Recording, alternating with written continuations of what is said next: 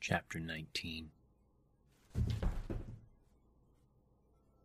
Jill stared in astonishment as Wesker suddenly stopped talking and crumpled to the floor, and Barry stepped into view, staring down at Wesker's body with a look of intense hatred, Colt in hand. She crouched down next to Wesker and pried the Beretta from his fingers, tucking it into her waistband. Barry turned to look at her, his eyes swimming with apology. "Jill, I'm sorry. I never should have believed him." Jill stared at him for a moment, thinking about his daughters. Moira was about Becky McGee's age.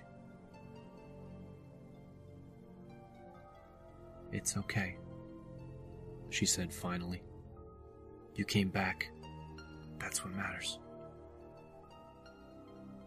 Barry handed her back her weapons, and they both gazed down at Wesker's sprawled form, still breathing, but unconscious.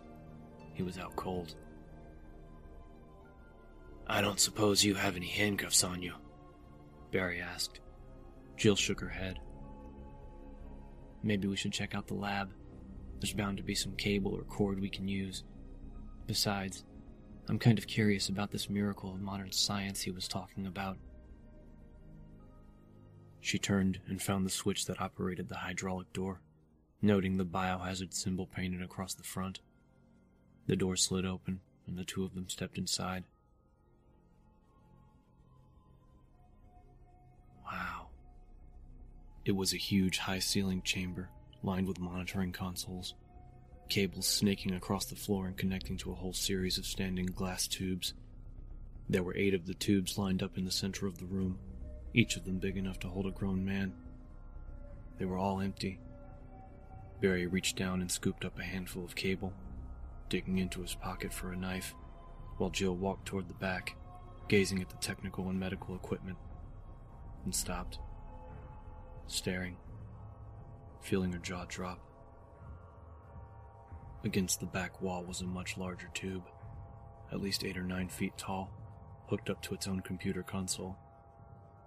And the thing inside filled it, top to bottom. It was monstrous. "Jill, I got the cable.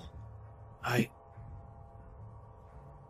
Barry stopped next to her, his words faltering as he saw the abomination.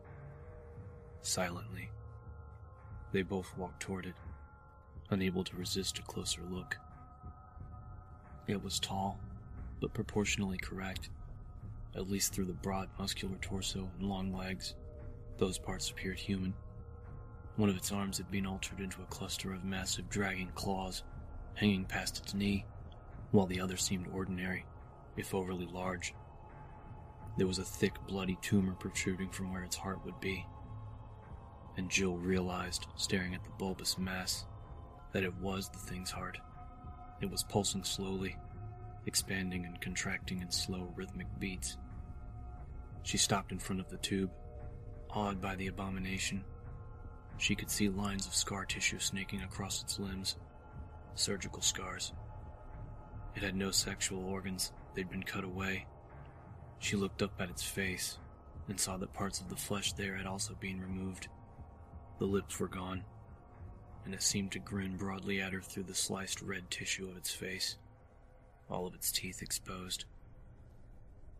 "Tyrant," Barry said quietly.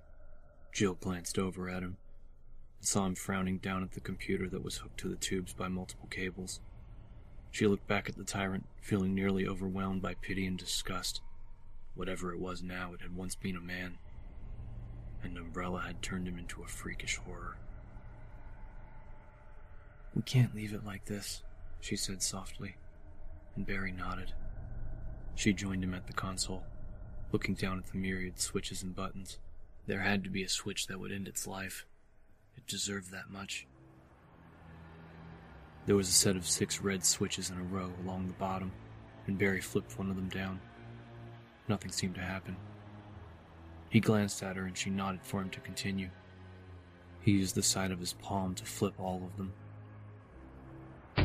There was a sudden dull thump. They both whirled around, saw the tyrant pull back its human hand and hit the glass again.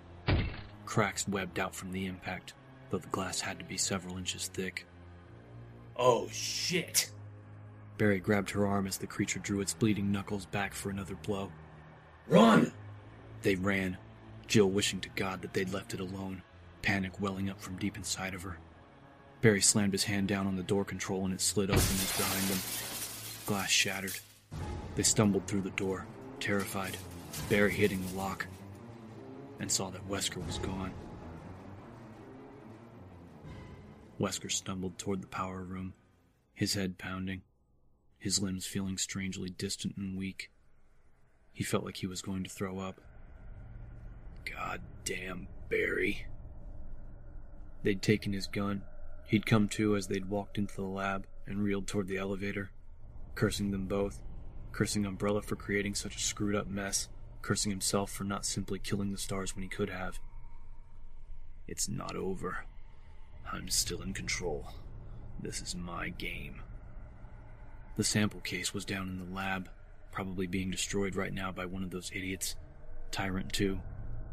That magnificent creature, powerless without the adrenaline injections. Dead. They'd certainly shoot him in his sleeping heart. He'd die without ever tasting battle. Wesker reached the door to the room and leaned against it, struggling to catch his breath. Blood dribbled out of his ear, and he shook his head, trying to clear it of the strange fog that had settled into his brain. He didn't have the tissue samples, but he could still complete his mission. It was important, very important that he complete his mission. It was about control, and control was his game. Sounds collected, distance erased, power reconnected, Tyrant support off. Triggering system, watch out for the monkeys. The MA-2s. He had to be careful. Wesker opened the door and pitched forward, the ground seeming too far away and then too close. The machines were hissing at him, whining and hissing in the hot, oily air.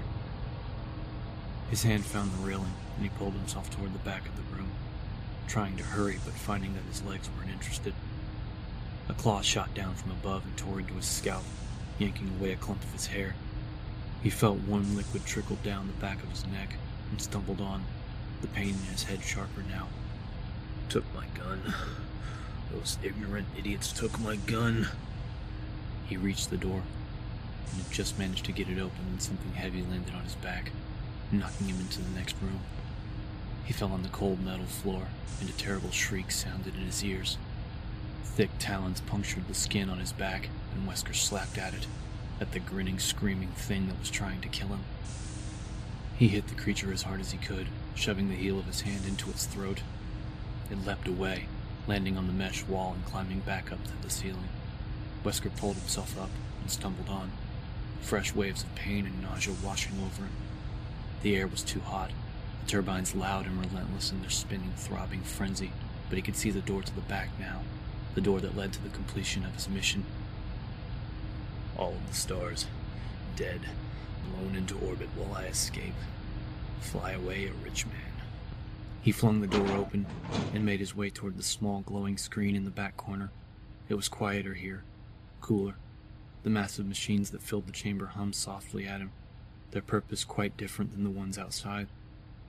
These were the machines that wanted to help him regain his control. The noise from the open door behind him seemed far away as he reached the glowing screen, his fingers numb as they touched the keyboard beneath. He found the keys he needed, the code spilling out across the monitor in soft green after only a few mistakes. A sexy, quiet voice informed him that the countdown would begin in 30 seconds. Dizzy, he tried to remember the settings for the timer. The system would trigger automatically in 5 minutes, but he had to reset it, give himself time to get reoriented and make his way to the outside. Behind him, something screamed. Wesker whirled around, confused, and saw 4 of the mesh monkeys running at him, lashing out with long, curved hands as they reached him. Terrible pain shot up through his legs, and he fell, crashing to the hard steel floor. This can't happen. One of the creatures jumped onto his chest, and suddenly Wesker couldn't breathe, couldn't even raise his weak arms to push it away. Another tore into his left leg, ripping away a thick chunk of flesh with its hooked claw.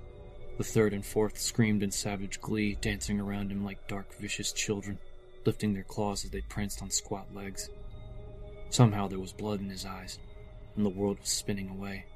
Screams and hisses and incredible searing heat blurring his vision, his mind.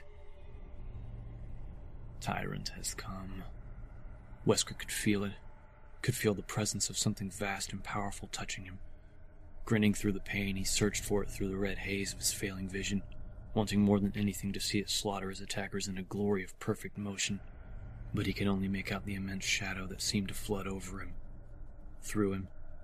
Could only imagine that the powerful, magnificent warrior was reaching down to lift him from his torment. I control. Let me see. Darkness stole his hopes away, and Wesker thought no more.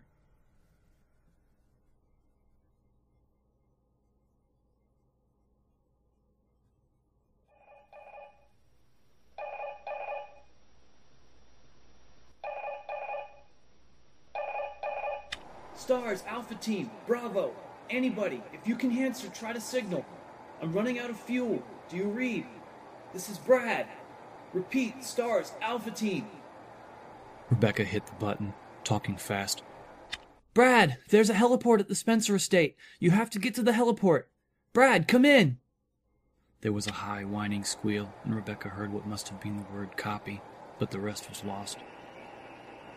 There was no way to know. Frustrated and worried, Rebecca held onto the radio tightly, hoping that he'd heard her. A suddenly shrill alarm blared in the silent room, through some hidden speaker in the ceiling. Rebecca jumped, staring around the cold chamber helplessly. There was a buzzing click from inside the door that led to the heliport, and she hurried over, grabbing the handle and pulling it open. It had unlocked. A cool female voice began to speak slowly and clearly over the jangling alarms. The triggering system has now been activated. All personnel must evacuate immediately or process deactivation. You have 5 minutes. As the recorded message repeated, Rebecca stood in the open doorway and watched the open ladder shaft, her blood racing, waiting to see Chris emerge from the levels below. He'd only been gone a few minutes, but their time had just run out.